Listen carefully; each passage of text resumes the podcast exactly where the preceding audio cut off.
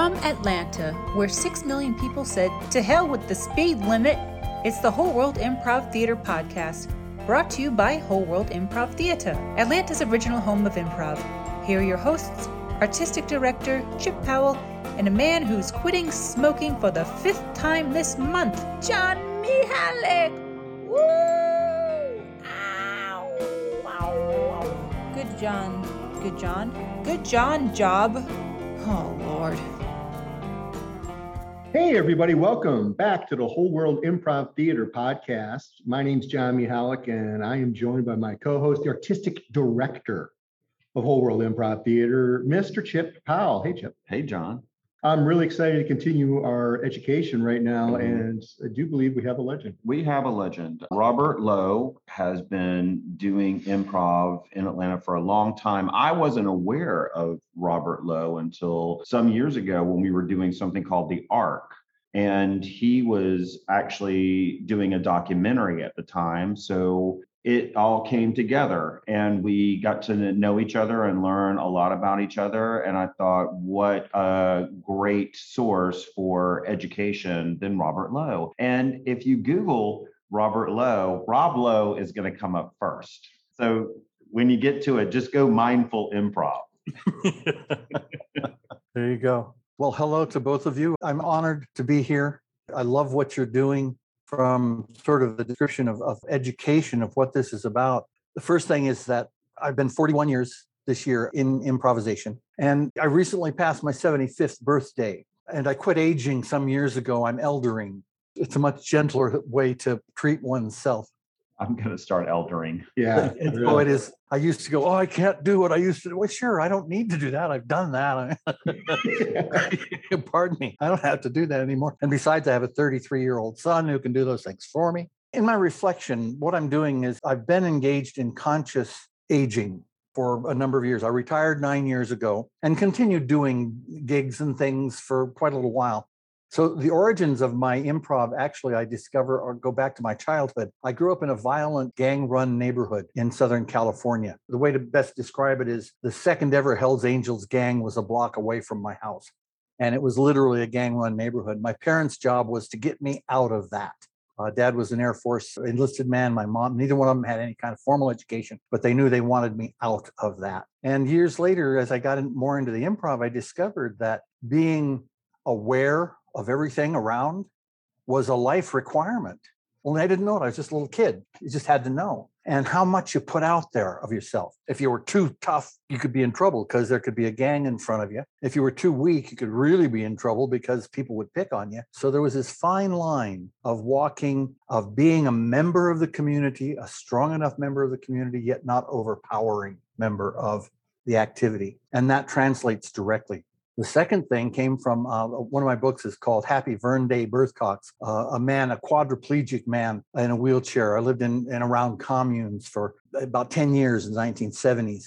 And Vernon, little tiny shriveled man, had partial use of one hand, and somebody could break his hand if they grabbed hold of it too tight. You know, the one hand he could get it up, and you know, they, if somebody squeezed too, if somebody fell on him. So an entire awareness of being so completely in the current moment absolutely in the current moment became part of the life of everybody in this community in Northern California, north of San Francisco over the Golden Gate Bridge. In the process of that, I came up and I just recently listened to uh, Hal Peller's uh, interview with you guys. Very nice. Enjoy. Yeah. Hal's a great friend. Uh, we've known each other through the Applied Improvisation Network. I appreciated his shout out. Actually, we met in Atlanta. We've been at a couple of other things together and didn't really meet. Being in the current moment, there's this thing about improv that came up about rules. There's two things I want to mention here. One is yes and, and the other are rules. When I wrote my first book, which by the way is uh, Improvisation Incorporated, the original book with this funny subtitle of Harnessing Spontaneity to Engage People in Groups, came out in 2000, and people didn't know really what was improv unless they were in New York or Chicago or part of the community in LA. I was trying to figure out, you know, what do I call my baseline? And my baseline, I started to call them axioms what were the axioms of improvisation? And they are these. The first one is to be totally continually working on being in the current moment. And that's, you know, so obvious in many ways. Even deeper than that. Marathon runner, current moment. Jet pilot, current moment. New mother, current moment. I love a thing that George Carlin did. He said, that current moment, is so fleeting. He was on stage early in his career and he says, up, oh, oh, there's a moment coming. It's coming. It's on its way here. Oh, it's almost here. It's nearly here. Oh, oh, there it goes. There it goes. And that's what we're dealing with. So, my first axiom to be totally and completely keep working to be, playing to be, because we discover that time is malleable, as you guys know on the stage. Mm-hmm. Time is malleable. And, you know, everybody knows that when you're having a great time, time just goes zoom, zoom. And when it's terrible time, it goes, Ugh. but what happens when you get into the current moment? That current moment begins to expand and it allows for the callback and it allows for somebody to bring something happened a little bit ago without writing about what's going to happen in the future without writing in their head oh i can make it go this way or do that. So that kind of current moment.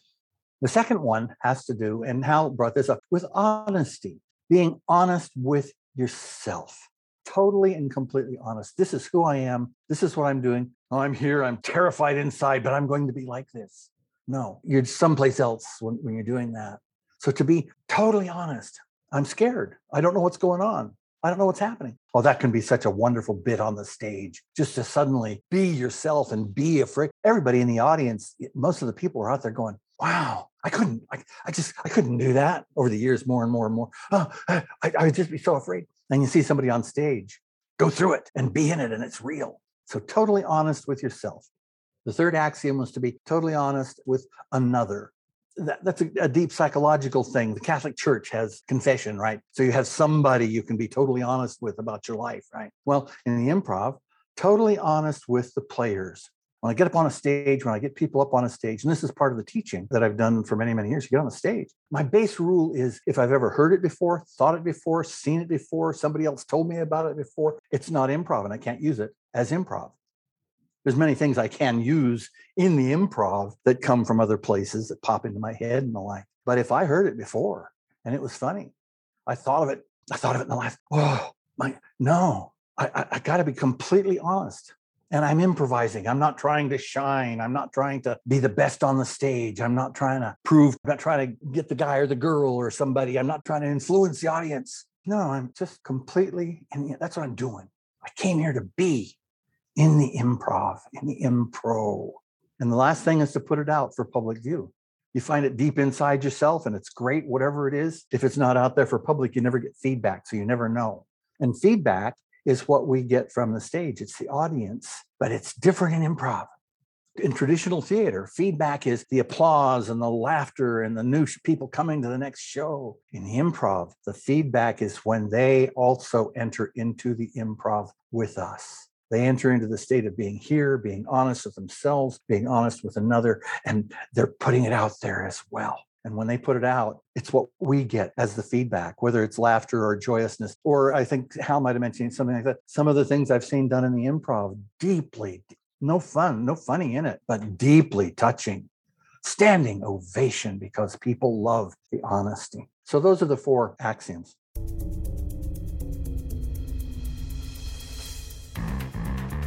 Hey, you've been listening to people talk about improv, so why not try it yourself? Whole World Improv Theater has in person improv classes for beginners and seasoned actors alike. No prior experience is needed. Our class program is eight weeks long and full of people just like you who want to learn and have a lot of fun. Just check out our website to learn more or sign up. The website is wholeworldtheater.com, and that's theater with an R-E at the end because we're fancy.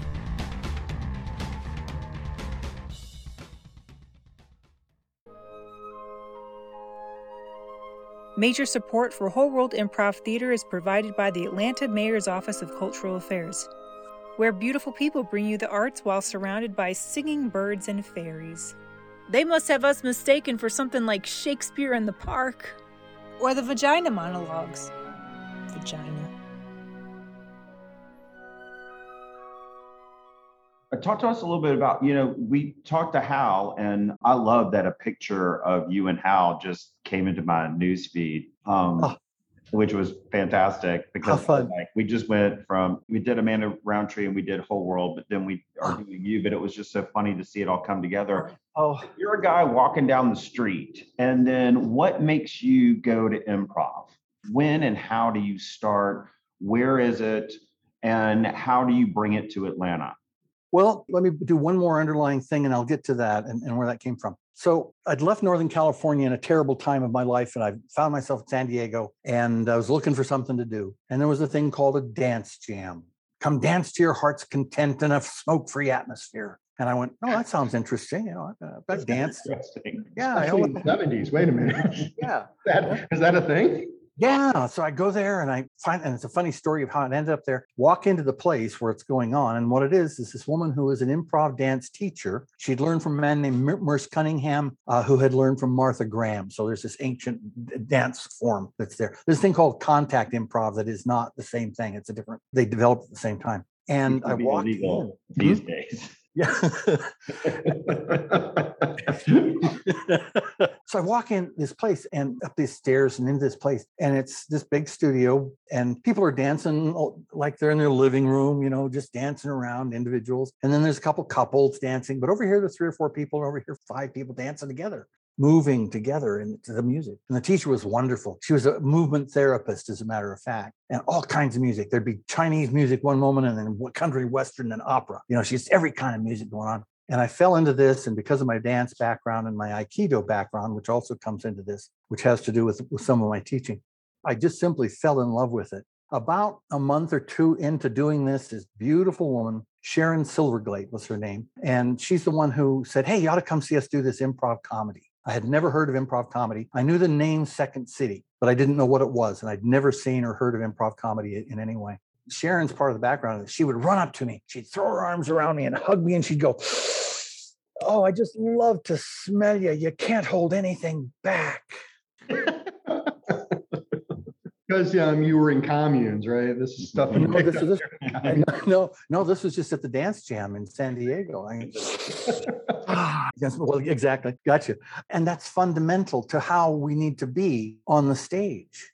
I can't hold anything back. Mm-hmm. If I'm in the current moment, if I'm being honest, and etc., I can't hold anything back. And if I'm not holding anything back, people trust you, animals trust you, kittens, children trust you because you're not, you know, people are going, who are you? What are you doing? Oh, I don't have to worry about what you're doing. You're here. You're you. Oh, okay. I went to my first improv show. Man named Don Victor. That's where this is a funny story. It's where I learned my improv, my timing, my comedy timing. Don Victor uh, had been a member of a team called Victor and Goldberg doing stand-up comedy, uh, and he just gave that up and started to do full-time improv. He'd been to Second City. Now remember, this is forty some forty-five years ago, right? So, and uh, the Goldberg part was Whoopi Goldberg and he broke up with Whoopi just before she went to HBO. I, I don't know. Sounds like he missed out. I mean, right. So, like I said, that's where I learned my comedy timing. So I'm, I'm in San Diego and I saw this. And a couple of weeks later, I went and saw another show and I was floored, literally floored. I'd been an educator, a teacher, a Navy officer, student body, all kinds. I started teaching when I was a kid, uh, Boy Scouts and church and various things. And I had never seen the kind of development that happened in a, a show a workshop and a show. The individuals and the ensemble had grown more than in any format I had ever seen in my life. I went running up to Don and I said, "Where? How do I? How do I do this?" He says, "Well, wait, we got these workshops on Wednesdays." And that moment changed my life, and that's what happened to the improv. I got headhunted to Atlanta a company hired me. They brought me out here. I eventually became a vice president of a financial services company. And when I got here, I expected to find Aikido, which I may, if we have time, I'll mention why that fits in. And uh, I expected to find improv, and there was none. This was in 1983. I got here late 83. I did my first ever improv workshop in my home with four people. I had 15 games and Viola Spolin's book and I, I didn't know if I could do this. I'd been playing for three years and having the greatest time, both dance and comedy. I tried it and it seemed to work. So in 1984, I did the first workshop. It was an open workshop. The school is no longer there, but it had rooms and a stage and, and the like. First of all, what happened was I, I wrote to every theater I wrote to, I hand wrote to every theater in Atlanta and said, Hey, I'm this crazy guy from California. Come to a free workshop. Cost me $25 for the room. I put a glass jar up in the front of the room and said, Hey, anybody wants to put a buck in, uh, you know, I would appreciate that. And I ended up, you know, usually getting $10, $15. So it only cost me 10 or $15 to rent the place.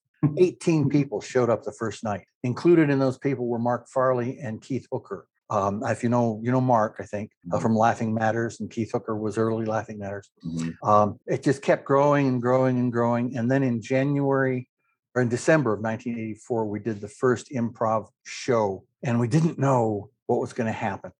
This all leads up to how do you get people? How do you bring people to the process itself? We put word out on the various kinds of ways. Mostly what we did was we hand wrote invitations to people, which just impressed people to no end. Uh, it wasn't automatic. Email wasn't a big thing for you. Yeah, I don't think email was around. Email was not around, you know, uh, but but handwriting everything, you know, nothing typed, that kind of stuff. All the people millennials in the audience are going, that, that's a thing? That that could be done? That's a thing, right? Exactly, right. How do you handwrite? What do you, what, do- what do you? Exactly. So what happened was the night, and I'll get to the next thing of this, the, the night of the first show, I always, I meditate. The four principles, the four axioms that I utilize, I believe are true for virtually every philosophical system that exists. Those four tenets are out there somewhere or another, right? And I'm a meditator, you know, so I always meditate before classes. I would meditate before a show. So we're at the theater and uh, we don't know what to expect. It's the first night, right? So I disappear for 15, 20 minutes, right? You know, do my meditation. And I come back on the stage from from off stage. And the players, it's so funny because the players are lined up on either side of the curtain, sort of heads on top of one another, looking out as the audience fills 210 people showed up to the very first show. We had to turn 50 people away. And nobody knew uh, what was going to happen. Now, I knew what was going to happen. I knew who was going to play, what games they were going to play, and who were going to play them. But they did not know. Mm. I did not want anybody thinking, okay, I got to do this or that or the other. So that's been primary in my teaching. I have never prepared as such for a specific improv workshop, set, or show. You know, I hated to have to stop here at this point in the conversation, but we had to trim this for time. Next episode, we're going to pick up right where we left off with Robert Lowe. Until then, we'll see you next week.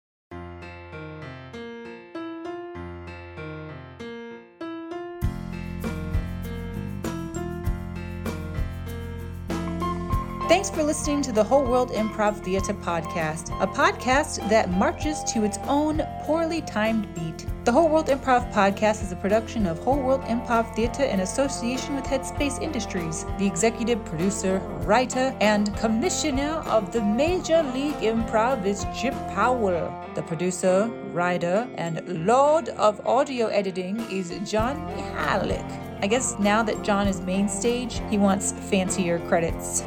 Get so big in the head, John, just blow up. You're just gonna be filled with helium and float into the stratosphere. You know what I'm gonna do, John? Then I'm gonna come right up there in my little uh, what's that? What, them those those things called? Hot air balloon. I'm gonna come up with a little poker, a little tiny little soul need a poker, and I'm gonna pop your big old head down till you float down to the ground and nothing but a little shards of little pieces of your head. Original music by The Gentle Readers, and our social media maven is Bethany Rowe. Please help support this podcast by liking, subscribing, and leaving us a review. Trust me, John needs to find more friends. Friends are overrated, John. Human friends are overrated. I've made some duck friends. I have some ducks down at the pond. I'm gonna make it a habit to go there every day to feed. Their, their food is kind of limited. Their popcorn's not good for them. Bread's not good for them. Pretty much the only thing that's approved are seeds. That's pretty boring. They don't like that. They want Cheetos Puffs.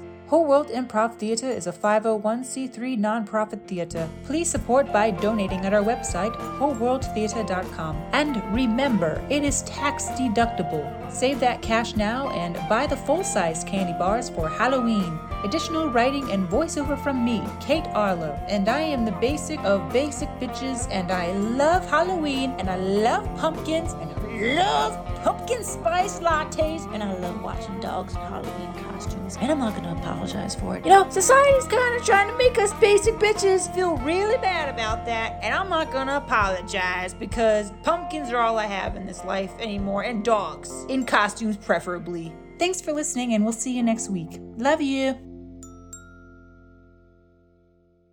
John, we've crossed paths, but we've never really talked, I think. Uh, Yeah, we've met here at the theater, I think. Right. Briefly. Exactly. And of course, Chip is one of the greats. So what, what can I say? I'll see if I can embarrass him. Please, That would not probably be hard. uh, please. I can do anything in post, you know, I can make sure we, we- well, I can even do a video of you. of, of, of the particular point at which I love this guy. We don't mind it.